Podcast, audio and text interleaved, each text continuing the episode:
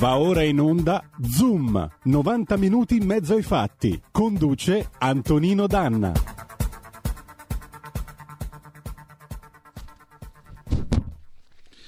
Amiche e amici miei, ma non dell'avventura, buongiorno! Siete per l'ultima volta sulle magiche, magiche, magiche onde di RPL, questo è Zoom, 90 minuti in mezzo ai fatti, Antonino Danna al microfono con voi. E, e naturalmente cominciamo questa puntata di mercoledì 19 di gennaio dell'anno di grazia 2022. Domani, come sapete, nasce Radio Libertà. E Diciamo che oggi è l'ultimo giorno di scuola in una classe, domani ne comincia un altro, a me tremano le vene e i polsi perché trovo tutto questo epocale, storico e poter essere presenti a una cosa del genere, beh, è uno di quei pochi privilegi che ti capitano nella vita. Sì, io mi sento nettamente privilegiato nel poter assistere a tutto questo e nel poter prestare il mio servizio per questa neonata radio, per questa neonata storia che comincia. Penso, sto pensando al 9 agosto del 74, alle dimissioni di Nixon. Nixon parlò con il personale che aveva servito alla Casa Bianca e disse loro, eh, nella vita eh, noi pensiamo che quando qualcosa finisce sia la fine di tutto quanto, e non è vero. Non è vero perché ogni volta è sempre un inizio. E proprio perché è sempre un inizio, domani io spero che possiamo essere in tanti a dirci buon cammino e a cominciare questa nuova strada e a percorrerla tutti insieme, sempre di più, sempre più uniti. Perché vedete, stamattina stavo andando a prendere il treno alla stazione a Castano Primo e sono passato accanto a una quercia secolare bella alta, maestosa. Perché? Perché ha le radici profonde. E se hai le radici profonde, non devi avere paura del cambiamento, non devi avere paura di andare avanti. Mai. Bene, cominciamo subito la nostra trasmissione. Vi ricordo di dare il sangue perché in ospedale serve sempre, salverete vite umane e soprattutto salverete il mondo intero. Altra cosa, andate a visitare radiorpl.it, cliccate su Sostienici, cliccate poi su Abbonati e scoprirete le varie modalità dagli 8 euro della Hall of Fame sul nostro sito che da domani sarà radioliberta.net con una B. Eh, e naturalmente eh, fino ad arrivare ai 40 euro tutte tempestate di diamanti della, eh, dell'abbonamento Creator che vi permette appunto di poter essere coautori di una trasmissione insieme al vostro conduttore preferito. Ergo, oggi è mercoledì, mercoledì si balla e visto che questo è l'ultimo giorno da RPL facciamo anche un ultimo giro di ballo, anzi, come canta Donna Summer nel 1978, Last Dance, l'ultimo ballo e andiamo.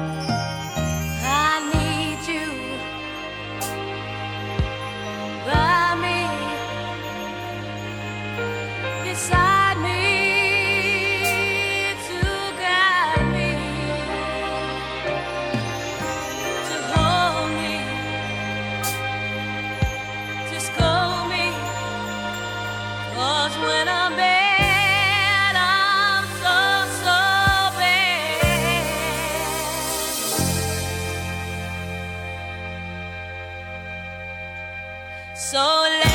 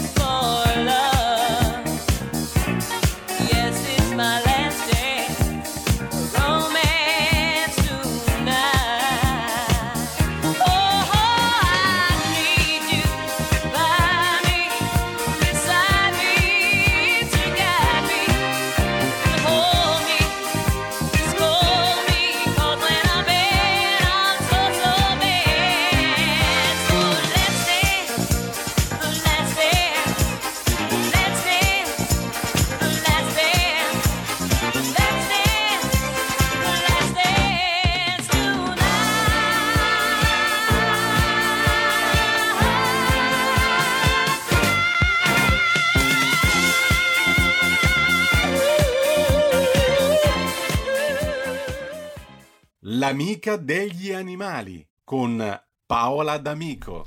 E Donna Summer quando canta c'è poco da fare, auspice anche l'immenso Giorgio Moroder, questa era l'epoca dei dischi fatti a Monaco di Baviera negli anni 70 quando c'era anche uh, Boney M e c'era pure Amanda Lear che poi l'anno, l'anno prima aveva spaccato tutto quanto con Tomorrow, Voulez-vous, Rendezvous Tomorrow.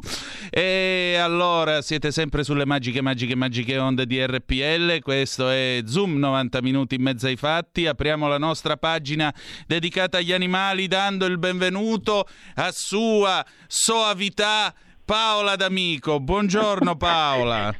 Buongiorno a tutti e a tutti. Ciao Antonino, ben trovato. Oh, allora io vi ricordo che Paola è una valentissima collega del Corriere della Sera e pubblica su Buone Notizie, che è l'inserto del Corriere della Sera che racconta tutto il bene che c'è, perché non c'è soltanto eh, l'uomo che morde il cane a fare notizie, c'è anche l'uomo che ama il cane o l'uomo che eh, col cane va a tartufi nella Lunigiana, ha scritto anche un bel servizio su questo. Però Attenzione, oggi noi parliamo di un altro argomento e siccome è sempre una gara tra me e il Manzoni in questi casi, io farò una, pronuncerò la seguente freddura.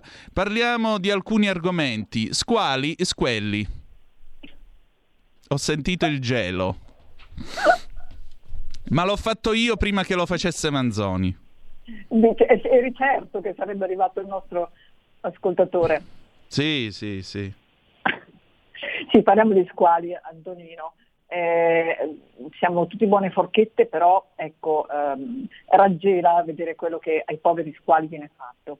E partiamo dagli squali perché nei giorni scorsi l'ecologo nostro amico di Cocca, Paolo Galli, mi ha segnalato questa campagna europea eh, che sta cercando sostegno ai cittadini anche italiani che è contro una pratica un po' crudele spinning, che vuol dire spinnamento, in pratica è una tecnica con cui si uccidono gli squali asportando le pinne e rigettando, quando sono ancora vivi naturalmente, e buttandoli, e buttandoli in acqua. E senza pinne naturalmente la, loro morte è praticamente certa. E viene fatto perché eh, si utilizza la cartilagine contenuta dalle pinne e per questo si, si fanno dei piatti, dare consistenza dei piatti tradizionali, questo nel mondo, diciamo nei paesi orientali. E questa è veramente per l'idea di questa agonia di animali mm, a cui si tolgono da vivi le pinne e si buttano eh, in mare.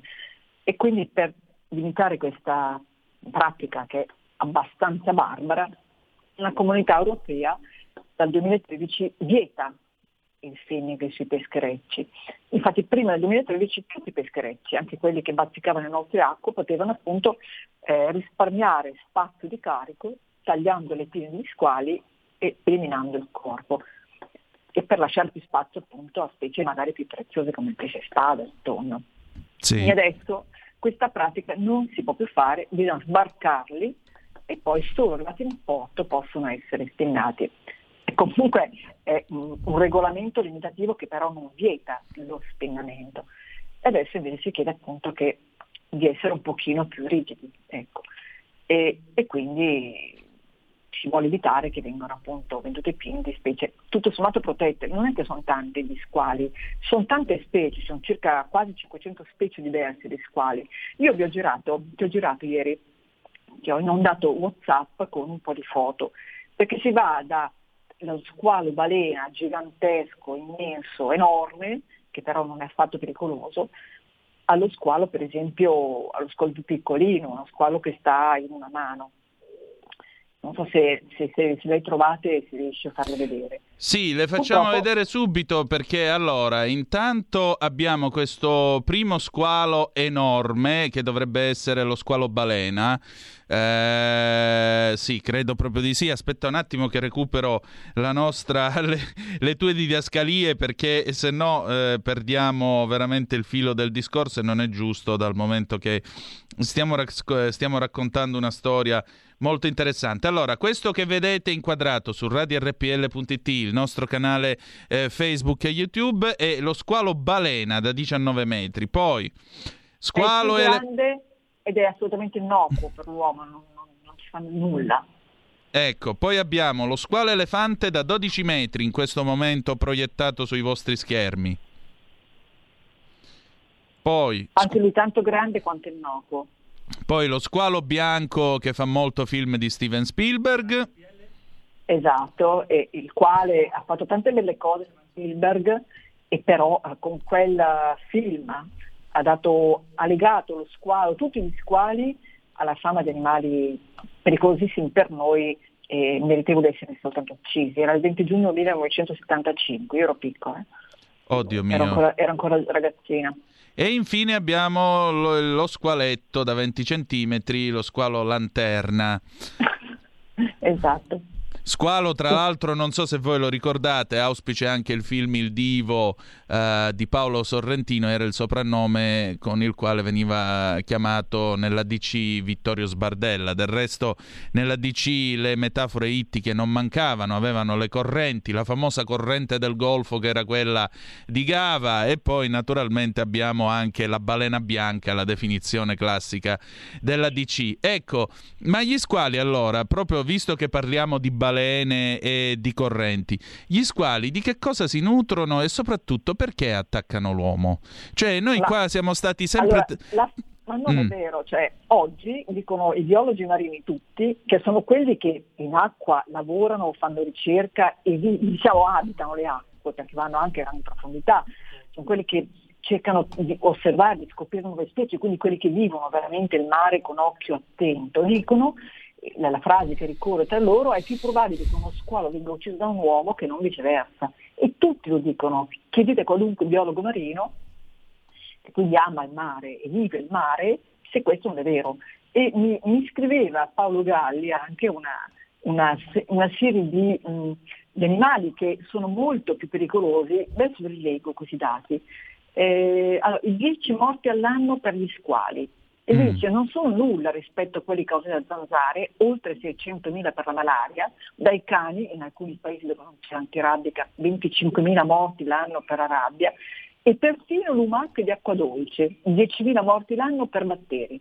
Niente di meno. E poi se vogliamo metterci anche l'uomo, allora diciamo quanti uomini ucc- vengono uccisi per mano dell'uomo, quindi lo squalo, 10 morti all'anno, veramente è un nulla, è, è, una fama ingiusta questa che si è guadagnato per colpa della...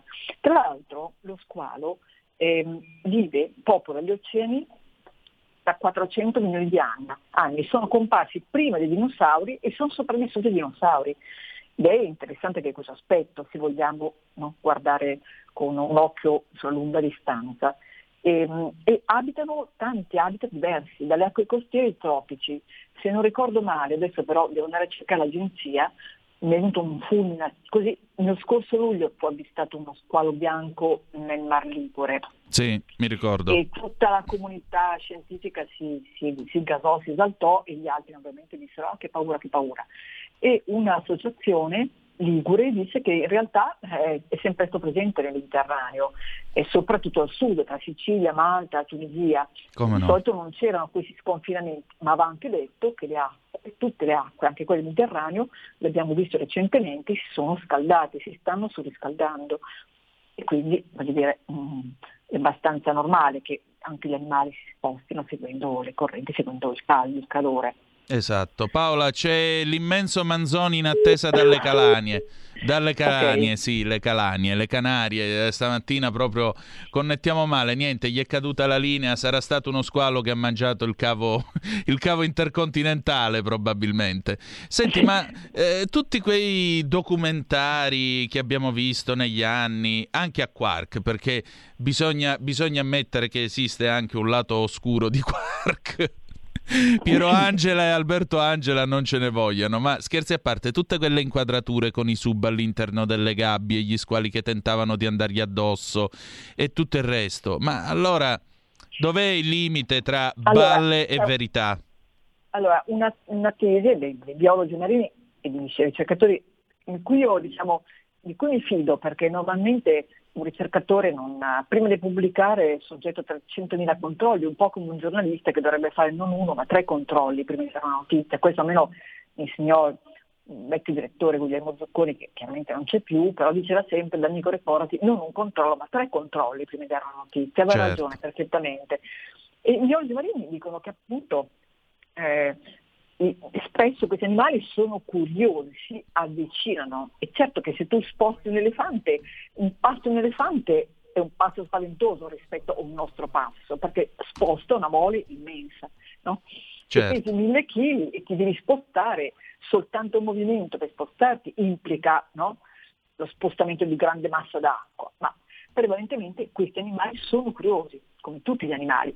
Ah, per un dato, ogni anno vengono uccisi dall'uomo circa 100 milioni di squali. Ecco. Mettiamoci d'accordo. Cioè, chi è più pericoloso, noi o gli squali? Poi ripeto, voglio, non voglio provocarvi, eh? Esatto. Abbiamo un'altra che... telefonata, Paola. Pronto, chi è là? Buongiorno, buongiorno, sono Marino da Brescia. Ciao Marino. Buongiorno, ciao ciao. Eh, io mi ricordo quando, poi mi corregga, mm, mi corregga perché la nostra mm, ospite se sbaglio, quando studiavo scienze naturali mi ricordo che tra l'altro tra le, quelli che vengono uccisi dagli squali durante, durante l'anno eh, sono, ci sono dei surfisti. Noi praticamente da quello che mh, mm, riuscì a capire eh, noi non saremmo neanche in cima il piatto più prediletto per gli squali. Questi surfisti vengono attaccati eh, perché praticamente lo squalo mh, mm, individua la forma dell'asse, con, eh, vede prima l'asse che è il corpo della persona e pensa che sia un delfino mm. o qualcosa del... Esatto. Eh, ecco, allora è giusto perché io mh, mm, c'era un biologo che insegnava, e, mh, però Mm, non è che, che, stavo molto ad ascoltare in quel periodo, comunque mi ricordo questa cosa qua, mi ricordo anche che lo squalo balena, tra l'altro, disse che eh, all'inizio era aggressivo anche lui, poi con l'evoluzione, con l'evoluzione eh, si, è, si, è, adattato ad altri tipi di, ad altro tipo di alimentazione. Sì.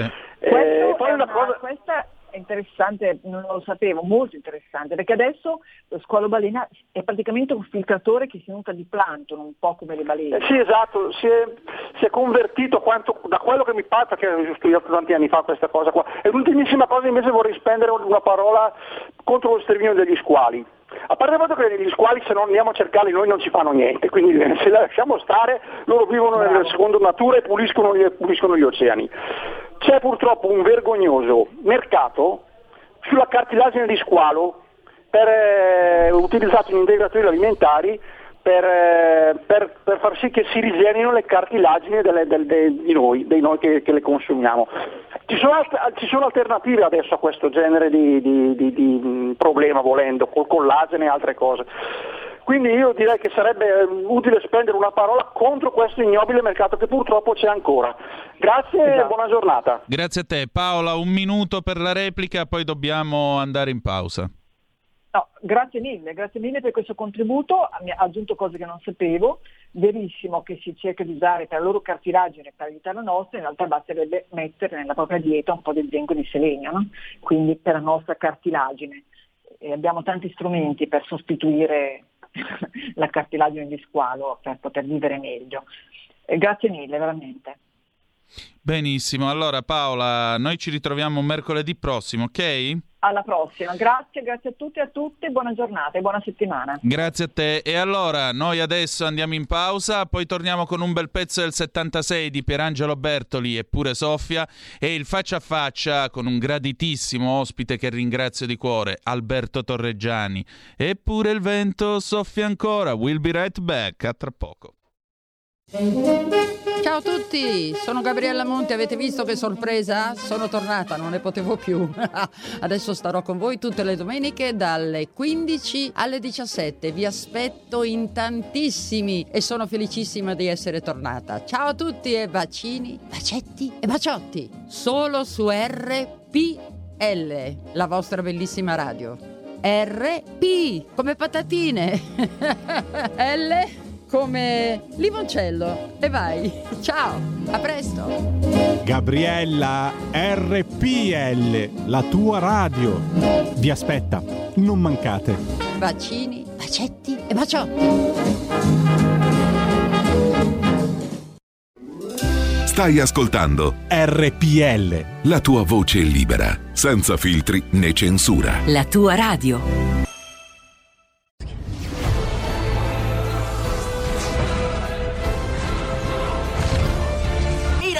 Sono Spider-Man! Quale migliore modo di se non andare al cinema a vedere il vostro supereroe preferito? Vi aspettiamo!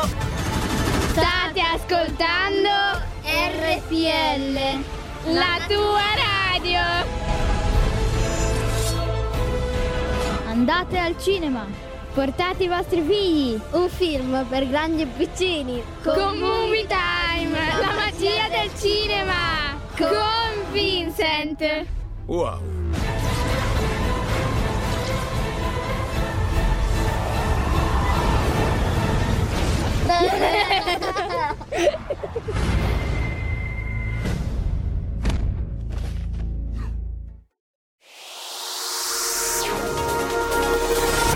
Exclusive Dance Chart. Exclusive Dance Chart. Ciao belli, sono Max Martinelli. Con la DJ Isabi vi aspetto su RPL per farvi fare tanti saltelli con la Exclusive Dance Chart, la classifica dance nazionale. Dalle 23 il sabato, se avete voglia di dance, vi aspetto su RPL con la Exclusive Dance Chart. Tanti saltelli con la B e il Martinelli su RPL. Exclusive Dance Chart.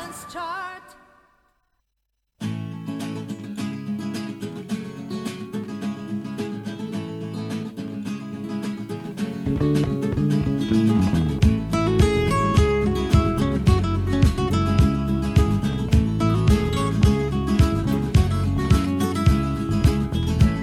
si riempie di schiuma, il cielo di fumi, la chimica lebbra distrugge la vita nei fiumi, uccelli che volano a stento, malati di morte. Il freddo interesse alla vita ha sbarrato le porte. Un'isola intera ha trovato nel mare una tomba. Il falso progresso ha voluto provare una bomba poi pioggia che toglie la sete alla terra che è viva. Invece le porta la morte perché è radioattiva. Eppure il vento soffia ancora, spruzza l'acqua alle navi sulla prora e sussurra canzoni tra le foglie, bacia i fiori, li bacia e non li coglie.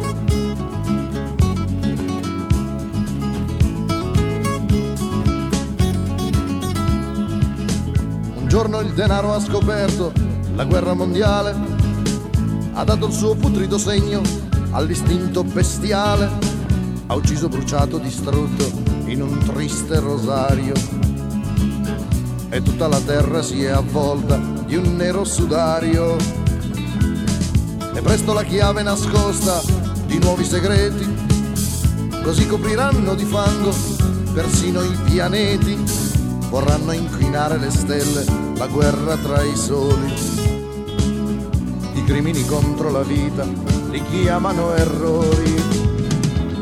Eppure il vento soffia ancora, spruzza l'acqua alle navi sulla prora e sussurra canzoni tra le foglie, bacia i fiori, li bacia e non li coglie eppure sfiora le campagne, accarezza sui fianchi le montagne e sconfiglia le donne tra i capelli, corre a gara in volo con gli uccelli. Eppure il vento soffia ancora.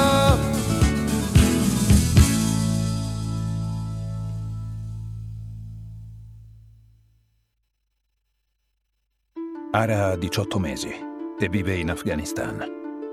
La mamma l'ha portata in una clinica perché era molto debole. Né lei né la madre mangiavano da giorni. Il dottore Cosa aspetti? Sostieni la nostra radio. Abbonati andando sul sito radiorpl.it. Clicca abbonati e segui le istruzioni. Facile, no? E rieccoci, siete di nuovo sulle magiche, magiche, magiche onde di RPL. Questo è sempre Zoom, 90 minuti in mezzo ai fatti. Antonino Danna al microfono con voi. Avete ascoltato una canzone di Pierangelo Bertoli del 1976, Eppure Soffia, Eppure Soffia. E noi qui abbiamo un uomo che altro che il vento soffia ancora, un uomo che è un uragano di iniziative. Io vi voglio presentare e mi emoziona farlo. Mi emoziona farlo. Mi hanno insegnato che i giornalisti non debbono avere emozioni quando raccontano certe storie, però lo faccio e voglio ringraziare il nostro condottiero Giulio Cesare Carnelli che eh, mi ha segnalato la cosa. Allora, vi presento Alberto Torreggiani, origini novaresi, meneghino d'adozione. Il 16 febbraio del 79 la sua vita cambia definitivamente. Suo padre adottivo Pierluigi viene ucciso in un agguato tesogli dai PAC, i proletari armati per il comunismo di Cesare Battisti. Pierluigi muore perché colpevole di essersi difeso in un tentativo di rapina. Alberto resta purtroppo su una carrozzella. Non ha mai portato addosso quella che chiama la veste dell'odio, ha sempre chiesto solo giustizia e non vendetta per quello che è accaduto. Il 30 aprile scorso all'edizione milanese di Repubblica ha detto noi non chiediamo che uno resti a pane d'acqua fino alla fine dei suoi giorni, se hai vent'anni di condanna te li fai, nelle condizioni più dignitose ma in carcere, questo perché il nostro è il diritto di vedere almeno ripagato il torto che abbiamo subito. Si è sempre detta aperta un tavolo di confronto che chiuda la storia degli anni di piombo. Ma Alberto Torreggiani è molto di più. È un uomo che va molto più veloce della sua carrozzina. Ha spiegato a giugno 2020 all'informatore eh, la nascita del suo progetto FAPI, che poi è diventato realtà. Pensate, in uno stato in cui l'economia è allo sfascio e non ci sono prospettive, dobbiamo metterci nelle condizioni di ricostruire e per farlo servono le idee. Oltretutto, le risorse che arriveranno dal, all'Italia dal Recovery Fund, questo è il momento più opportuno per investire sulle opere pubbliche con ristrutturazioni in ambito sociale. Penso ad esempio alla sistemazione di tutte le aree sanitarie pubbliche oppure le scuole. Riapriranno a settembre e sono chiuse da marzo. In sei mesi nessuno ha pensato di approfittarne per metterle in sesto, nonostante abbiano un deficit dell'87% per quanto riguarda l'accesso per i disabili. Questo è quello su cui si deve lavorare e investire. Eh, pongo la domanda in maniera stupida, ma credo chiara. Quindi la disabilità può far bene anche alla, all'economia. Benvenuto a Zoom e grazie del tuo tempo. Benvenuto, grazie, grazie molto per essere stato invitato.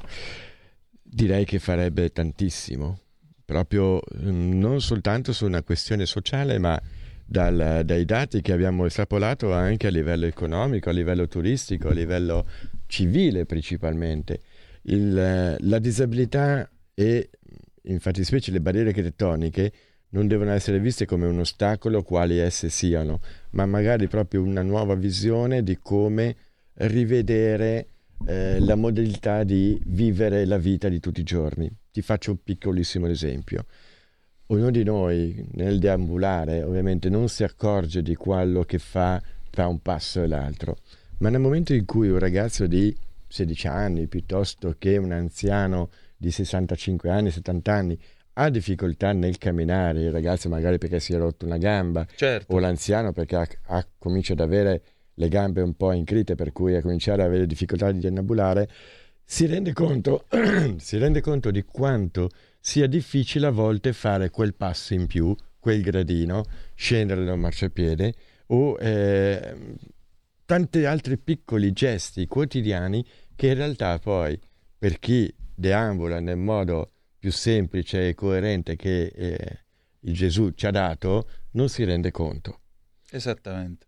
Ora l'obiettivo è proprio quello, cioè um, vediamo che in una società dove oggi non siamo più negli anni 50-60 dove una certa appartenenza è sempre stata messa da parte o vista un, con un occhio un po' diverso, oggi la disabilità è riconosciuta eh, per quello che è, come una questione di sensibilità su cui mettersi a pari per rendere quelle persone uguali alle altre.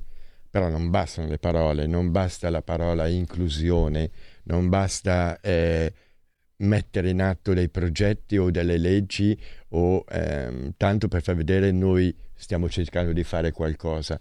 È vero, i principali autori dovrebbero essere i disabili, quelli ad aiutare la società civile a far capire che cosa è importante fare in un punto piuttosto che un altro, ma è proprio anche dall'altra parte, per cui dalla parte civile, sociale, contribuire per essere molto più veloci molto più sinergici e mh, d'impatto nel poter ristabilire quella uguaglianza.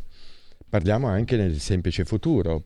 Ora, tutte quante le operatività, per cui le, le nuove ristrutturazioni, le, nu- le nuove case, eh, le, la nuova morfologia di una città deve essere rivista e costruita a, eh, a piano uomo, come si intende. Ora, piano uomo non vuol dire non avere i gradini o non avere, cioè essere al piano zero.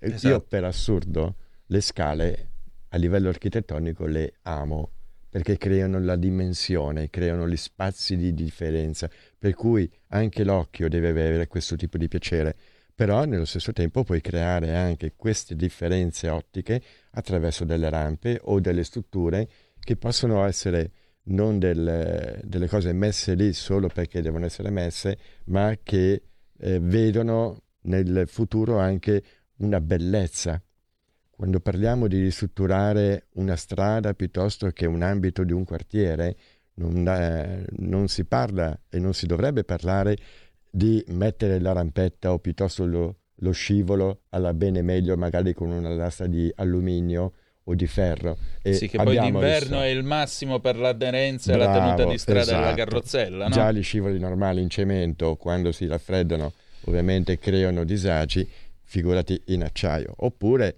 quel montascale che a detto da noi fanno veramente schifo a molti perché ovviamente a livello architettonico, proprio come dicevo prima, a livello visivo a una persona eh, crea un, un, impatto negativo, cioè proprio mh, mm, ti dà le, la evidenza del fatto che lì c'è una disabilità. Esatto. Noi quello che invece vogliamo nel fare questo tipo di ristrutturazione, di progettazione, è creare una sinergia tra il bello, l'occhio e l'utilità. Per cui mettere una rampa che magari o un montascale o un qualche ausilio che sia magari per assurdo possa costare quel 10-15% in più del suo budget, che però renda all'occhio quella... Cavolo, eh, però è bella è piacevole da vedere, è piacevole da essere accostato, sia per la persona che non ha bisogno di usarla, sia per le persone che la devono usare. Io mi sono trovato spesso e volentieri, molto spesso e volentieri, a dover usufruire di classico montescale in edifici pubblici dove, indipendentemente dal fatto che devi chiedere eh, il permesso, devi avere la chiave, deve venire il tipino a fartela funzionare, e, tanto, e, e anche quella è una sorta questo, di gogna. Posso che, usare questa parola, sì. Direi perfettamente, perché in quel momento il disabile... E ti chiedo scusa per averla no, usata. No, ma bisogna parlarne così, in questo modo. E il disabile in quel momento si sente ancora più disabile, perché tu lo metti in condizioni di non essere autonomo. L'autonomia, quando si parla di inclusione, si intende di includere, che è una parola che non piace, effettivamente. Io preferisco la parola autonomia, Bisogna rendere un, dira- un disabile completamente autonomo di vivere la propria vita, cioè nelle sue difficoltà, nelle sue eh, disuguaglianze, chiamiamole in questo modo. Cioè io, pur essendo in carrozzina, dal mattino che mi alzo e quando vado a dormire alla sera, voglio e desidero principalmente che il mio arco di vita della giornata sia gestito da me e non dalle condizioni esterne. Io già da solo mi devo adattare. Ora parliamo di disabilità, parliamo di barriere architettoniche, siamo nel 2021. Io dal, 70, dal 1980 che sono in carrozzina e, si, e figurati che io fino a circa dieci anni fa non mi sono mai posto il problema bisogna fare qualcosa a riguardo, perché mi ponevo il problema di come io risolvere quella situazione quando dovevo fare quella rampa, quel gradino, quando dovevo parcheggiare la macchina e non trovavo i parcheggi, quando dovevo andare al ristorante e mi trovavo i gradini. Noi, fa- noi abbiamo uno stile di vita un po' particolare. Abbiamo il nostro panettiere, il nostro negozio d'abbigliamento, il nostro tabaccaio, il nostro bar, i nostri spazi di vacanza, i nostri mezzi, che sono adattati alle nostre condizioni. però non ci possiamo permettere tutto il resto, perché certo. ci sono quel piccolo ostacolo che continuamente ci mette quel muro, che è un muro di gomma, ma è un muro psic- psitico, che ti mette in condizioni di dire io sono completamente diverso. Tutto questo deve cambiare.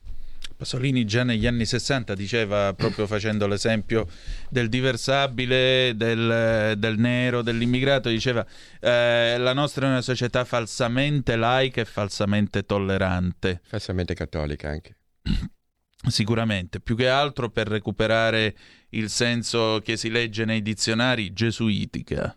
Beh, è vero. Visti anche i tempi papali che viviamo. Ma è vero, guarda, ogni, ogni epoca eh, ha, ha, le sue, eh, come diciamo, pecche.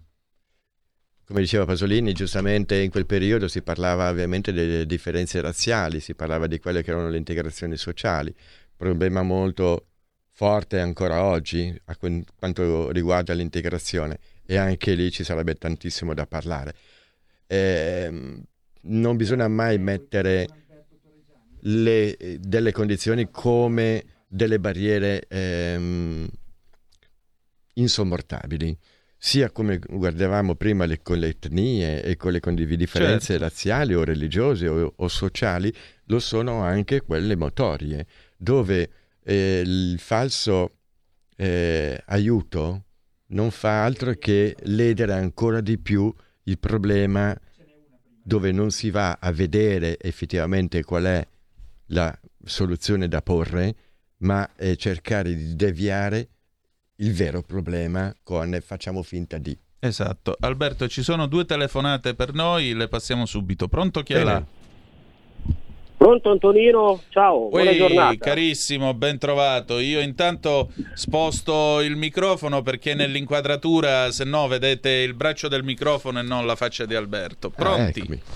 Ah, allora, io avevo chiamato anche per salutarti che da domani inizia una nuova esperienza e volevo salutarti con la chiusura di questa esperienza qua che domani ne inizia una nuova. Poi volevo salutare Alberto Torreggiani che eh, negli anni ho seguito tutta la sua vicenda, so benissimo cosa gli è successo, tutto, e gli sono molto vicino. Tra l'altro io da Rona ho un mio carissimo amico che si chiama uguale identico lui, Alberto Torreggiani. Okay. infatti gliel'ho detto negli anni così. Eh, siccome stavo parlando di montascale, quelle cose lì, colgo l'occasione, magari visto che lui è in qualche associazione che non so, hanno bisogno, io avrei un montascale un, nuovo di pacca di una, con la sedia per chi non, è, che non può deambulare, ecco, sia che sia sulla sedia o una persona anziana. Il mio contatto, il mio telefono, Antonino ce l'ha. Se vi può interessare, qua nella mia zona, perché presso la casa di una mia zia che è morta qualche anno fa, è stato installato ma non è stato mai usato, un uovo di pacca con ancora sul celofan. Siccome la casa è in vendita, mi dispiacerebbe doverlo buttare via in discarica. Se qualcuno ha bisogno, visto che il signor Torreggiani magari conosce delle associazioni, magari anche sul mio territorio, che sono vicini per poterlo a vedere e portarlo via, da smontare, se lo portano, io sono ben contento di, di regalarlo a una persona che veramente ha bisogno. Eh, ecco, lo farei molto col cuore e lo farei anche in memoria di mia zia che non c'è più, però va a aiutare una persona che magari non può spendere quei soldi lì, ce l'ha nuovo, bisogna solamente adattarlo, vedere se va bene per la rampa di scale. Lì sono due, due rampe di scale, però magari può servire. Vi saluto tanto, ciao Antonino, Alberto e mi raccomando, sei una persona molto forte, la vita è stata un po' cattiva con te, ma no. ti sei preso un po' di soddisfazioni andare avanti degli anni. Ti auguro una buona vita e ti un saluto a tutti. Ciao. Ciao, ciao. Grazie, grazie. Francesco. Beh, vedi, um, queste sono tante piccole belle notizie che arrivano continuamente. A me, anche a me spesso mi arrivano e mi scrivono ma io come potrei fare io a dare una mano, hai un'associazione, hai una qualcosa. Io non ho un'associazione, cioè mm, non più, adesso ho fatto parte di un'associazione ma ho preferito uscirne perché nel dover fare, eh, fare politica, perché mi piace fare, io faccio politica e mi piace fare la politica, non bisogna mai mischiare una cosa con un'altra, perché certo. altrimenti poi è facile trovarsi in un tranello. Per quanto riguarda questa, eh, questo ausilio di cui questo nostro amico ci ha proposto, io mh, mm, ti farei una bella proposta. Guarda, mh, mm, di solito questi ausili servono sì a una persona che eh, ovviamente ha difficoltà, dicendo, però adesso non lo vedo nei minimi termini, per cui non potrei dirti se è corretto o meno il mio pensiero, però ti potrei anche eh, in, darti l'input di dire ma prova a sentire il tuo comune. I comuni hanno sempre bisogno di eh, questi ausili per metterli in un'area pubblica che possa servire non più a una persona, a, una a un singolo, ma che possa essere usufruito eh, per più persone. Vedi, vedi, poi eventualmente tu sai come contattarmi e ci possiamo sentire, vedere come risolvere o aiutare chi per esso in, que- in, questi termini. Per cui mi aspetto che domani o dopodomani mi chiami. Ecco, allora poi mi lasci, ti do il, il numero, numero che di telefono. già sì, averlo, sì, ma per conferma. E allora abbiamo altre due, altre due, telefonate, una in coda all'altra, quindi le prendiamo in rapida successione. Pronto chi è là? Pronto? No? Sì. Ah, buongiorno, sono Gianni Torino. Ciao. c'era un altro, non sapevo se c'era io prima. No, io sono un tecnico di macchine tesse, io mh, credo che i problemi sia locali che comunque in generale mh, si possano risolvere comunque attraverso innovazioni, brevetti. Tutte queste barriere architettoniche sono infatti state superate, anche il modo di progettare un autobus con i pianali più bassi, in modo da agevolare chi è su una sedia a rotelle. No, questo è del, perché faccio questa ragione? Perché deriva dalla cultura statunitense, eh, da Ford, dove l'innovazione meccanica più che la soluzione politica ha sempre avuto un ruolo dominante, infatti loro hanno risolto. E secondo me tutte queste, adesso hanno commemorato quel signore lì, David Sassoli, con un sacco di pianti. No, io credo che il problema, in qualunque modo fai vedere questa specie di impero europeo che stanno costruendo, come se dovesse prendere guida questo sistema europeo sarebbe la fine del mondo. Cioè noi dobbiamo assolutamente tornare ai valori atlantici, i valori americani e dare questo spirito di costruire dei, degli ingegneri, dei brevetti, della forza di politecnico, come fanno in America con il MIT, mm. con tutti questi computer cibernetica. Questo per me è il modello vincente, non queste idee che questi, tutti questi pianisti che, che lasciano il tempo che trovano. Ecco. Bene, grazie. Altra telefonata, pronto chi poi, è là? Poi rispondiamo, sì. eh. Eccolo qua. Manzoni carissimo, buondì. Eh, ho sentito che mi hai chiamato prima, però ero in coda per fare la terza vaccinazione e ho dovuto chiudere la, la chiamata, volevo parlare solamente alle lunari. Comunque, eh, signor Torreggiani, io quando ero piccolo con mia zia sono venuto un paio di volte nel suo negozio, eh. quando c'era ancora suo padre. E comunque, niente.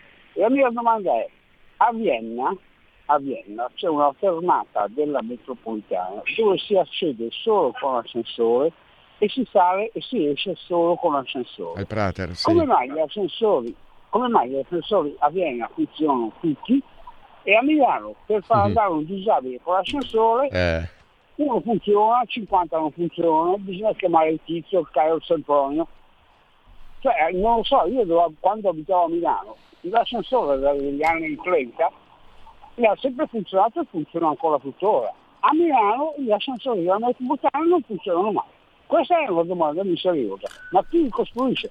Poi la terza cosa è, lei mi dice giustamente, sì, se tu metti un montascale del tu l'estetica della scala, perfetto, va bene. Però bisogna tenere conto anche della tecnologia, cioè per fare il montascale si fa così, eh, cioè, so- sono quelli, non è che puoi sfondare un condominio per mettere un montascale che ne so, nascosto così non si veda. Mi ricordo che eh, sempre quando abitavo a Milano avevamo eh, sette gradini, sette, sette gradini per andare all'ascensore.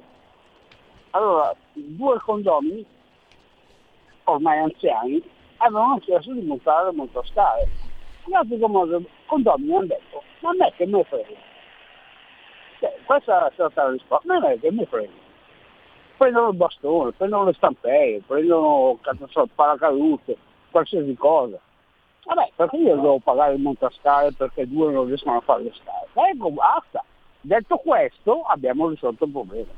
Saluto, buona giornata. Grazie, abbiamo un'ultima telefonata. Giulio Cesare, no? Va bene. Allora, mi sembra che qui ci siano due osservazioni. Il nostro amico metalmeccanico diceva una cosa, mi ha ricordato una cosa che capitò a mio papà. Mio papà dopo 40 anni è tornato in Canada dove era stato emigrato e una delle prime cose che mi ha detto quando è tornato è stata eh, io non potevo camminare tranquillo, lo diceva con gioia però, non potevo camminare tranquillo sui marciapiedi perché nel neighborhood, nel quartiere dove stavo, eh, c'era un signore disabile, lui ogni mattina con la sua macchinetta elettrica sfrecciava tutta birra sul marciapiede, arrivava prima di me alla fermata dell'autobus, l'autobus arrivava, si fermava, ribassava, tirava giù la ribaltina in automatico, lui saliva tranquillamente, se ne andava al mall, al centro commerciale, si faceva la sua vita e questa è una cosa,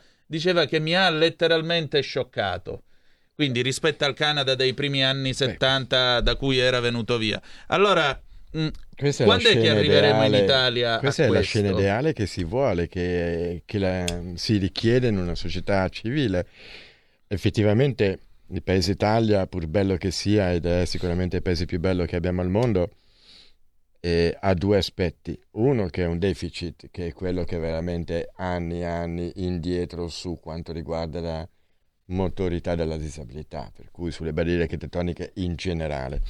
Un, eh, un mio, un mio sondaggio che ho fatto nei miei, nei miei studi risulta che a livello europeo noi siamo più o meno al 27-28% di ristrutturazione e operatività sulle barriere architettoniche. Mm. Per farti altri esempi, la Spagna al 35%, la Francia è al 42-44%, la Germania al 65%, con l'Inghilterra anche lei più o meno a quei livelli.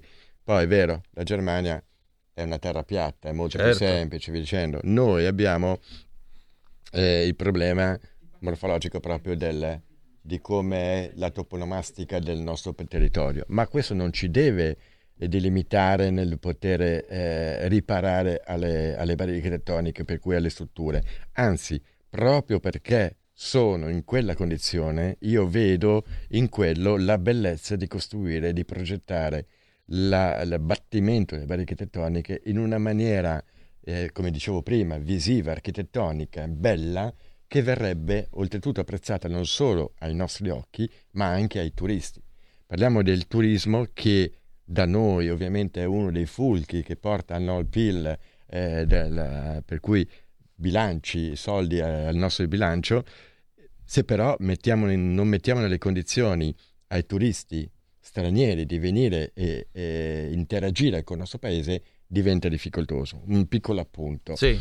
Un turista normale che venga dall'Inghilterra piuttosto che dall'America, vi dicendo, può venire in Italia da solo ed è uno singolo, paga un albergo, una camera, mangia un piatto, eh, usa i mezzi da solo e fa la sua vita da turista da solo. Un disabile, questo lo devi almeno moltiplicarlo per tre. Generalmente per ogni cosa che tu pensi di fare come turista, moltiplicalo per tre perché il disabile, pur essendo anche da solo come autonomo, ha una spese maggiori e questa è ovviamente un'assurdità Certo. perché ovviamente deve competere con le, con- le, eh, le strutture, ma generalmente è accompagnato, vuoi da un fratello, da papà, dalla madre, dalla fidanzata, da un parente, da un amico, da chi che sia, magari anche dal suo cane, ma il punto è che comunque è sem- c'ha sempre qualcun altro e quel qualcun altro anche lui spende come turista. Per cui, per assurdo, guardando a livello cinico, il, tur- il- il turista, tra virgolette, handicappato, sfrutta di più Certo. per il turismo. Tolto questo, parliamo di quello che sono le risposte a quelle domande. Però ti devo chiedere 30 secondi di pausa e poi Pubblicità. torniamo. Yes, esatto. Ok. We'll be right back. A tra poco.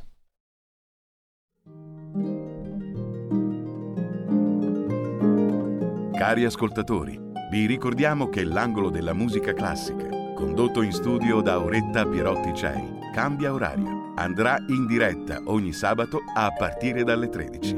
Appuntamento con la grande musica.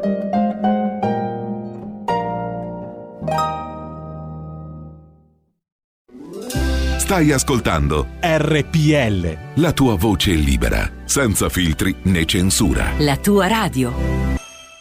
E rieccoci, siete di nuovo sulle magiche, magiche, magiche onde di RPL. Questo è sempre Zoom, 90 minuti in mezzo ai fatti. Antonino Danna e Alberto Torreggiani, graditissimo ospite al microfono. Abbiamo un'altra telefonata e poi le tue risposte. Pronto chi è là? Ciao, sono Massimiliano. Poi, ciao. Allora, due cose per potersi vergognare di essere italiano. La prima è che nel 1978 io sono stato uno dei primi ad andare a Ibiza, va bene, sto attento. A Ibiza non c'era, praticamente c'era solo una strada, quella principale che veniva dall'aeroporto, no? Ok? Poi le altre strade erano ancora non asfaltate, eccetera, eccetera. Eppure nel centro di Ibiza le case ancora del 1940, del 1945 e tutti i marciapiedi avevano tutti lo scivolo per le carrozzine per gli handicappati. Noi eravamo due amici, ci siamo guardati in faccia e ci siamo vergognati perché abbiamo detto guarda sti spagnoli, porca miseria. Ti voglio È dare vero. un Che nei dato. palazzi pubblici. Un'altra cosa, l'ultima, però un po' più seria per vergognarmi dell'Italia, che per impatriare un delinquente assassino o bastardo, no, ci hanno impiegato 25 anni. Eh, mi dispiace, guarda, ma io veramente sono, non so come dire, tanti auguri, arrivederci. Guarda, Eh, ma io, s- io in questo vai, vai. faccio la battuta, devo farla. Vai, vai, tocca. Io in questo ho trovato una singolarità. Quanto sia difficoltoso eh, sistemare le barriere tettoniche, ci vogliono anni, anni, ventenni, allo stesso ci vogliono ventenni per avere un'estradizione. Sì. Per cui io ci rido, ovviamente, fatto- vi faccio la battuta perché ovviamente mi tocca nel cuore questa cosa, però effettivamente è il problema di fondo di questo paese è proprio quello di- della lungaggine, di quello della burocrazia, a volte eh, messa eh, burocratica, nel senso mettere di più, ancora di più di quello che è necessario per fare le cose fatte bene. A volte per fare le cose fatte bene bisogna avere indubbiamente le idee esatte, corrette di quello che deve essere fatto, affiancare il buonsenso a queste idee e la volontà di mettersi in opera. Esatto. Solo questo. Vediamo paesi all'estero che costruiscono grattacieli in tre anni e non è che quei grattacieli dopo due anni cadono. Noi li costruiamo in vent'anni, ponti, grattacieli, case e poi ci ritroviamo dopo cinque anni, dieci anni che cadono. Per cui lì vuol dire che il lavoro noi lo stiamo facendo, come si diceva, a menadito. Esatto. No, ecco, dobbiamo cambiare quell'aspetto e, e uno di questi aspetti è proprio la cultura, su cui parlava l'amico prima al, al telefono. Indubbiamente la cultura è il fattore- uno dei fattori principali su cui bisogna lavorare, cambiare il punto di vista e far capire perché è così importante lavorare sulle barriere tettoniche. E ve lo spiego in un attimo. Sì. Le barriere tettoniche non è che devono essere fatte e riparate per il classico handicappato o il classico disabile, usiamo la parola un po' più tecnica, il classico disabile. Le barriere tettoniche vengono Posso dire che handicappato è riparate- una parola stronza? Scusate ma l'espressione. è molto è stronza, a parte La che- trovo veramente eh, ma però è stronza. molto English. Handicap sta molto, a me non piace, ovviamente l'abbiamo tolta dal nostro dizionario. Si preferiscono a eh, diversamente abile. Sì, ma, nel modo in cui tu la esprimi, e- e- cioè porta esprimo, dentro il io- senso del- dell'inferiorità. Eh, ma A me ha sempre materializzato questa sensazione. Hai ragione, ma io è quello che voglio che venga, che, che vi arrivi come sensazione, perché noi siamo questo. Chiamarci diversamente abili è un'offesa, perché ci vendi ancora, ci dai la pasticchina per non dire guarda quel disabile, guarda quell'handicappato. Io preferisco che tu mi dica sei un handicappato, piuttosto che dire sei un diversamente abile e poi non fai un benemerito C puntini puntini per noi. Le cose devono essere pari, cioè ci stiamo guardando in faccia, siamo Sì. due esseri umani Sì. e tutti e due in questo momento siamo, in- siamo seduti su una sedia, Esatto. per cui siamo alla stessa, alla stessa parità. Cos'è che ci può di- creare differenza? L'intelletto. Io molto spesso ho trovato di essere più intelligente, ma non lo dico io, lo dicono gli altri, di molti emeriti dottori che, che però che almeno ne hanno molte più aspettative e prospettive di, di me o di qualsiasi altro disabile. Ed ho conosciuto un sacco di disabili che sono molto molto più bravi di altri. Dipendentemente da questo, torniamo all'argomento Sì. cultura. il discorso è che questo, queste operatività, come dicevo, devono essere fatte non per noi disabili, ma devono essere fatte per il normodotato, usando parole tecniche. Cioè perché? Perché adesso tu cammini, adesso tu stai bene, adesso tu eh, vivi una vita normalissima, però dati statistici dicono che negli ultimi 20 anni, 30 anni, i casi di eh, deficit, di invalidità di qualsiasi forma, vuoi da un'amputazione, vuoi da una rottura di una gamba, vuoi anche da una paralisi, sono aumentati esponenzialmente perché il modo di vivere che abbiamo in base anche alla tecnologia, le automobili, trosture e via dicendo, portano ovviamente a aumentare il rischio di disabilità. Però in quel momento, quando poi ti senti, ti trovi a essere disabile, ti incazzi come una iena perché ti scopri non avere le condizioni corrette per poter ripristinare la tua vita. Un conto gli anni 80, un conto gli anni 2000 o 2020, sarebbe ora di cambiare. Però bisogna cambiare principalmente la forma della legge. Forse bisognerebbe cambiare anche la forma delle teste, perché ora che mi ci fai pensare, negli anni Ottanta c'era un famoso spot, non ricordo se fosse pubblicità Progresso la Will DM, che era questa carrozzina che parlava con tono, diciamo così, piccato e gradualmente la carrozzina si disfaceva e diventava una bicicletta e se ne andava via. E oggi se io guardo uno spot pubblicitario, sono tutti fighi, stanno tutti bene, sono tutti magri, uno in carrozzina non c'è, un anziano non c'è uno che stia male non c'è. Cioè, mh, qui siamo andati veramente a quella battuta di Montanelli quando fu approvata la legge 180 del 78, la legge Basaglia, che pure era giusta, attenzione. Ma Montanelli fece questa battuta, dice, per legge oggi abbiamo abolito la pazzia, chiudiamo anche i cimiteri, aboliremo anche la morte. Quindi sì, non mostriamo... Sono non mostriamo chi sta su una carrozzella, abbiamo abolito l'handicap. No, guarda, per assurdo adesso, e, e questo è un rischio, io lo vedo come un rischio perché è giusto fare determinate azioni, però bisogna vedere sempre come vengono fatte. Se noti, parlando di pubblicità, ultimamente le pubblicità, come si è fatto per le questioni razziali, dove prima c'era solo il bianco, del, certo. c'era la famiglia del mulino bianco, adesso invece ci sono le, le, i gruppi etnici dove per assurdo il nero o il diverso prevale dal bianco e questo ovviamente per evidenziare il fatto che bisogna fare l'uguaglianza. Lo stesso discorso vale anche per la disabilità. Se noti ci sono molte pubblicità dove viene intrufolato magari di uno sketch di due secondi il disabile, che è quello magari che ha l'ortopesi alla gamba perché è stato amputato ed è un corridore ed è un famoso, oppure eh, la bio, la bio fa, fa delle pubblicità spa- Bio, sì. spaventose e belle perché ha il coraggio.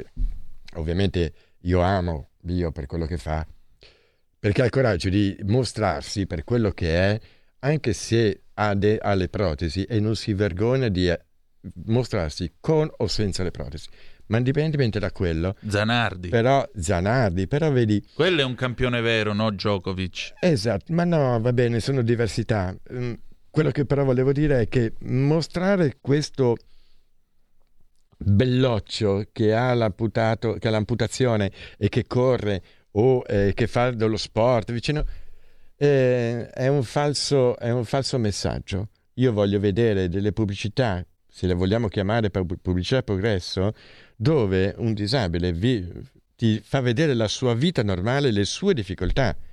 Cioè Brumotti che va, in, che va, a fare i parcheggi e mettere la cacchina, ben venga, bellissimo, perché Striscia è un, è un veicolo molto molto forte dove dare un, un messaggio, però spesso finisce lì. Esatto. Bisogna fare qualcos'altro.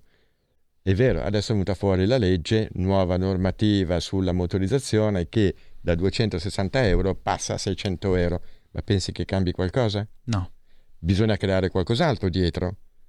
Cominciamo a creare un, un dispositivo dove i parcheggi per i disabili siano usufruibili esclusivamente per i disabili e non lo puoi fare in questo momento dicendo alla testa di cazzo di turno tu non devi andare a parcheggiare lì o mettere il cartellino tu prendi il mio posto dicendo perché tanto non serve a niente chi è sensibile lo capisce e non parcheggia chi non, non è sensibile non capisce parcheggerà sempre lì Ci Anzi, sono. a maggior ragione lo farà proprio per poter dire me ne fotto di- di te. Bravo. Parlavamo prima di tecnologia medica di 30 anni, ca- 30 anni fa che facevano. Noi in Italia siamo tra i promotori e lo voglio dire agli ascoltatori di prima e a tutti quanti. Noi in Italia siamo i promotori e i fautori delle migliori tecnologie in fase di robotica. Questo vuol dire per creare ausili per la disabilità siamo i primi in questo. Parliamo di mani eh, tecnologiche, Sì, di gambe, di protesi, esoscheletri. Io, il primo esoscheletro che ho visto nella mia storia pesava 65 kg ed era nell'86. Oggi l'ultimo esoscheletro creato in Italia pesa 12 kg. Cioè 12 kg vuol dire che sul corpo tu porti uno zaino, non lo senti neanche. Questo è il progresso che noi facciamo in Italia, però bisogna farle vedere, bisogna valorare, bisogna portare quelle, quelle strutture, quelle imprese che fanno questa tecnologia e creare investimenti su questo, piuttosto che sulle pale eoliche che alla fine portano sfruttamento da una parte e non dall'altra. Violentano il paesaggio e basta. Del PNNR. Sì. PNNR io capisco che eh, bisogna mettere dei soldi per dare la ripresa al paese, dare ovviamente un grosso impatto, però io non ho visto un grosso impatto sulla parte, già sulla parte della sanità che casualmente siamo in deficit completo e lo stiamo dimostrando sulla questione della sanità a livello ospedaliero e ci abbiamo messo il 32%, 35% e all'interno di questo per quanto riguarda la disabilità c'è l'8%. Ma eh, come facciamo a risolvere questi problemi? Non è che dobbiamo dare il, il centesimino, l'euro eh, al povero disgraziato disabile perché eh, così gli facciamo un favore. C'è una lotta adesso al, al Parlamento sulla legge sul, sull'aumento della, dell'invalidità. Sai quanto prende un disabile invalido che sta dal 70 al 90%? 280 euro al mese. E fa qualche lavoretto, poverino. Si, gli tocca fare qualche lavoretto per sopravvivere. È un Perché incentivo al nero. No, perché altrimenti se f- non fai quel lavoretto, magari ti dà 300 euro lo Stato. Wow. Mentre e io non sono uno che discrimina, lo sapete, io sono molto predeterminato, sono molto garantista, però mi girano le balle quando vedo un sacco di gente che prende 700 euro e specialmente che poi questi soldi vengono dati a settori della mafia, appartenenti alla mafia, che prendono 700 euro al mese per non fare niente tutto il giorno. Anzi, poi questi fanno pure i lavori. Allora il governo deve prendersi la responsabilità di dire questi 10 miliardi che mettiamo dentro a fondo perduto, ma nel senso che li mettiamo nel cesso, mettiamoli dentro nella disabilità Esatto. e facciamo piani di ristrutturazione a livello governativo. Per tornare alla base, io, il mio progetto FAPI è una ristrutturazione legislativa e strutturale del progetto PEBA, della legge sul PEBA. Cos'è il PEBA? Il PEBA è il piano di eliminazione barriere tettoniche. È una legge che è attiva dall'89, eh, dall'89 ad oggi, e siamo arrivati a fare il 27%. Tu hai sempre avuto un atteggiamento critico sulla legge. Io cioè, diciamo, critico in quando sostanza vedo- è buona, ma è congegnata male. Esatto. L'idea è buona, ma la- l'applicazione non è Ma delle perché migliori. Mi pare la- di capire che la tua critica sia questa. La mia critica è quella perché chi l'ha, chi l'ha adottata e sicuramente l'ha, avuto- l'ha fatto con tutti i suoi buoni propositi, ma non è dentro nella, nella vita, non è sicuramente seduto su una sedia, non può capire. Ci sono delle cose che uno, è come dire, si parla tanto della medicina, è come dire a te che parli adesso, perché va di moda, del Covid, del virus balevare, ma non sei un immunologo, non sei No. un virologo, ma fai la, fare il lavoro a un virologo che almeno sa qualcosa.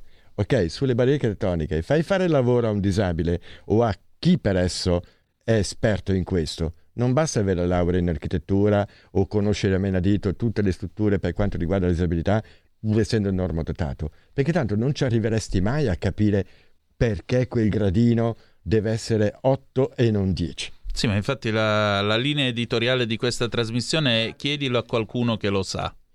Esatto. Ora, parlando del PEBA, di cui stavamo Sì. parlando un attimino, Sì? e vuol dire piano di eliminazione barriere tettoniche.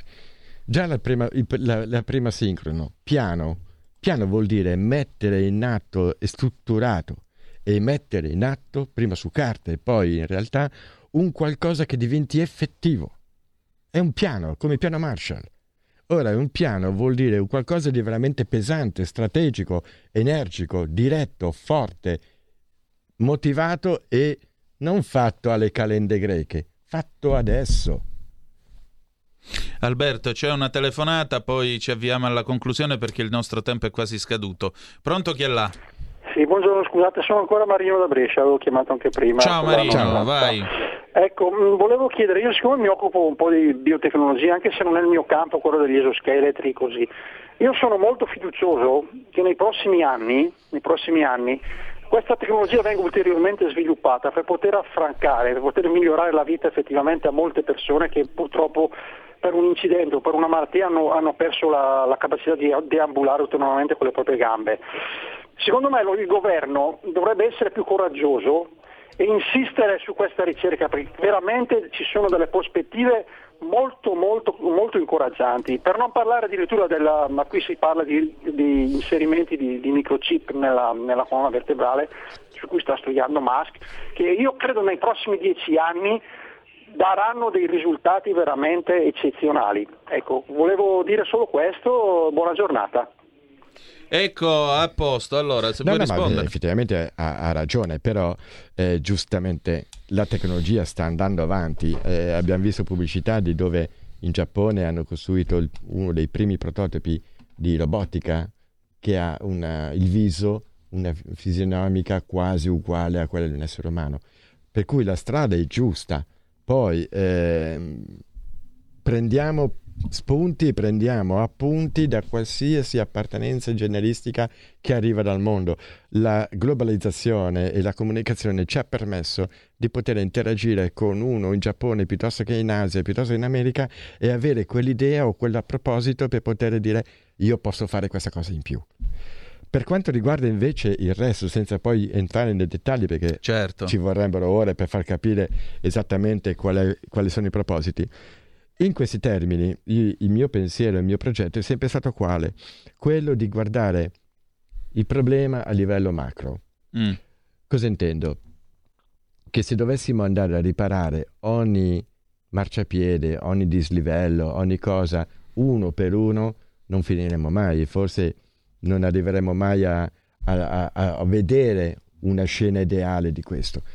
Il, il progetto è quello invece di guardarlo in un aspetto molto più ampio, dove, ti dicevo, eh, si va a costruire una pianificazione, una progettazione, un'esecuzione che sia eh, spalmabile su tutto il territorio. Certo. Il mio progetto Fabi si intende in quello. Ovviamente per fare questo non basta impiantare il progetto nei, nei comuni piccoli o medi grandi, tipo anche Milano, su cui stiamo lavorando in questo momento, ma l'idea è quella magari di ristrutturare una, eh, una legge, che è quella appunto sul PEBA, dove inserire queste nuove idee che sono le nuove tecnologie, il nuovo, pun- il nuovo approccio, il nuovo modo di vedere le cose, creando delle strutture che siano tecniche e legislative. Cosa intendo? Che ne pensi dell'idea del fatto di poter avere in una città come Milano, per ipotesi, un assessorato alla disabilità? Che mi sembra una Perché cosa adeguata. Avere un assessorati dove il comparto della disabilità è suddiviso in cinque assessorati dove alla fine non riescono a collaborare insieme se non in modi nei minimi termini, quando invece sarebbe molto più semplice accorpare tutte quelle problematiche e- o quelle di- quegli indirizzi in un ministero che si occupi, un assessorato che si occupi espressamente di quello. Milano, con 3 milioni di abitanti, ha circa 440-45 mila disabili effettivi su cui lavorare, senza contare poi tutta la ristrutturazione. Certo. L'idea era stata proposta, l'avevo proposta a Matteo eh, Salvini, io sono a parte della Lega ovviamente, per cui butto lì le, le idee perché ovviamente dico vediamo che cosa si può fare e forse sicuramente avremmo potuto metterle in atto eh, se alle amministrative avessimo vinto. Ecco. Ma non ha importanza se poi uno vince o meno, io la butto lì anche al sindaco Sala. Se, ti- se sei interessato e ti piacerebbe l'idea, contattiamoci, sentiamoci e vediamo di costruire qualcosa per questa città che è una città metropoli, la più grande che c'è in Italia, oltre, oltre Roma, anche a livello economico e sociale, per poter cambiare ulteriormente l'indirizzo. E questa mi sembra una proposta diretta, permettetemi il passaggio evangelico a tutti gli uomini di buona volontà. Alberto, noi abbiamo ancora quattro minuti. Io mi permetto di, di dire una cosa. Nella mia vita ho sempre fatto mio quello che dice Umberto Eco nel nome della rosa. Siamo segni e segni di segni perché su di essi si eserciti la preghiera della decifrazione. Bene, a Vibo Valencia, vicino a dove sono cresciuto io, c'è la scuola di polizia, c'è una lapide col nome di Andrea Campagna, Ah, che era calabrese come me. Venne ammazzato il 19 aprile del 79 mentre stava salendo sulla sua Alfa Sud usata che da buon calabrese orgoglioso aveva comprato coi suoi primi risparmi.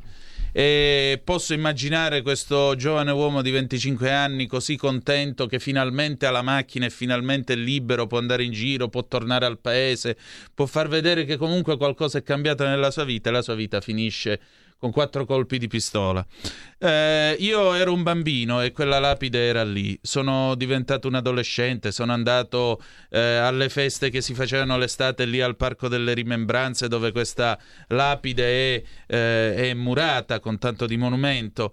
Mm, Sono diventato un uomo e quella lapide è ancora lì. E oggi tu sei qua con me perché Andrea Campagna è morto perché colpevole per tre diciamo sedicenti eroi, colpevole di indagare sulla morte di Pierluigi Torreggiani. E, è, è come se un cerchio oggi nella mia vita si fosse chiuso, quindi per questo ti dico l'emozione di averti qua. Io ti voglio dire questo, eh, il 20 dal 24 al 26 sarà in tutte le sale il film tratto dal tuo libro Ero in guerra ma non lo sapevo con eh, Francesco Montanari, Laura Chiatti, eh, Pier Giorgio Bellocchio, Guartiero Burzi, eccetera, eccetera, eccetera. Ecco, tu hai detto eh, una conciliazione con gli anni 70, con i terroristi, è possibile. Eh, quando, quando usciremo davvero dagli anni 70? Perché c'è chi dice che dagli anni 70 siamo usciti collettivamente col gol di, di Tardelli, ma mi pare che i torreggiani, tutti i parenti delle altre vittime, negli anni 70 purtroppo ci siano rimasti. Sì, è un è un imbuto in cui non, non si riesce a trovare una fine. Ehm, Campagna è stato tra i quattro omicidi sicuramente quello più assurdo. Il povero Campagna che ha- stava facendo il suo lavoro, eh, dover essere ucciso, trucidato solo perché abitava poi nel quartiere del collettivo della Barona, cioè dove erano appartenenti i pacche, eh, ha veramente del trucido ed è questo già, già da il capo e il fine di quello che è di quello che sono i pacche, già lì basterebbe solo questo. E, no, effettivamente il film, grazie per avermelo ricordato, ma non voglio fare qui pubblicità banale, No. ma sicuramente eh, è un sogno realizzato di cui, di cui ne vado fiero. Spero eh, che possa piacervi quando e se avete la voglia e il desiderio di andarlo a vedere nelle sale di tutta Italia, uscirà in questi tre giorni, lunedì, martedì, mercoledì. È un film eh, che racconta una parte e vuole raccontare espressamente una, una parte della storia eh, che, mi, che mi accollo, che, mi, che è mia, e per far capire ulteriormente, per dare ancora di più, magari anche ai giovani, magari a chi eh, non conosce, magari chi è, an- è interessato e ancora oggi mi chiede raccontami il perché. Perché non siamo, siamo ancora, perché del terrorismo se ne parla ancora, perché siamo ancora a dover ge- de- dire e gestire eh, quattro delinquenti che sono ancora rifugiati in Francia e non, non si riesce a avere un'estradizione? Perché tutte queste problematiche?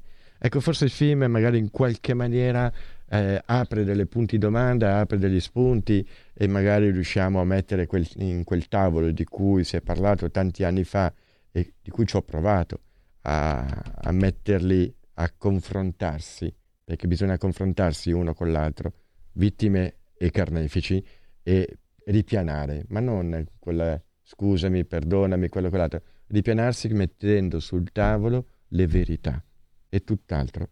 È solo questo. Le verità e le cicatrici, perché il ricordo comincia sempre con la cicatrice. Esatto. C'era una domanda che- a cui non avevo risposto, che ha fatto l'appunto, che era Sì. quello dell'amico sulle... Però abbiamo veramente No, no, 30 ma due secondi, se no ci 30 tagliano. secondi su quello che erano le metropolitane. Le metropolitane di Milano purtroppo sono, sono nate sotto quella mala cultura delle barriere, di non attuarsi alle barriere architettoniche. La Mm. M4 mi hanno assicurato che eh, è ad hoc per quanto riguarda le barriere architettoniche. Poi è un grosso lavoro sicuramente in fase di strutturazione di questa città eh, fare in modo sì che, ed è ovviamente uno dei miei impegni, fare in modo sì che tutte le entrate, uscite vie d'accesso per quanto riguarda le, eh, le altre metropolitane, che sono la via comunicazione veicolare più veloce e più diretta che il cittadino si trova, a eh, vedere di perlomeno cercare di risolverla. Ecco. Ecco. Ma non si può fare dall'oggi al domani. E allora, grazie ad Alberto Torreggiani per Grazie essere stato voi. con noi. Noi chiudiamo qui, ci troviamo domani alle 10.35 trattabili. La canzone d'amore con cui ci lasciamo è adesso la pubblicità di Baglioni del 1985. Grazie per essere stati con noi e ricordate che the best is yet to come, il meglio deve ancora venire. Vi hanno parlato Alberto Torreggiani e Antonino Danna. Buongiorno, a tutti, grazie, buonanotte. Avete ascoltato Zoom, 90 minuti in mezzo ai fatti.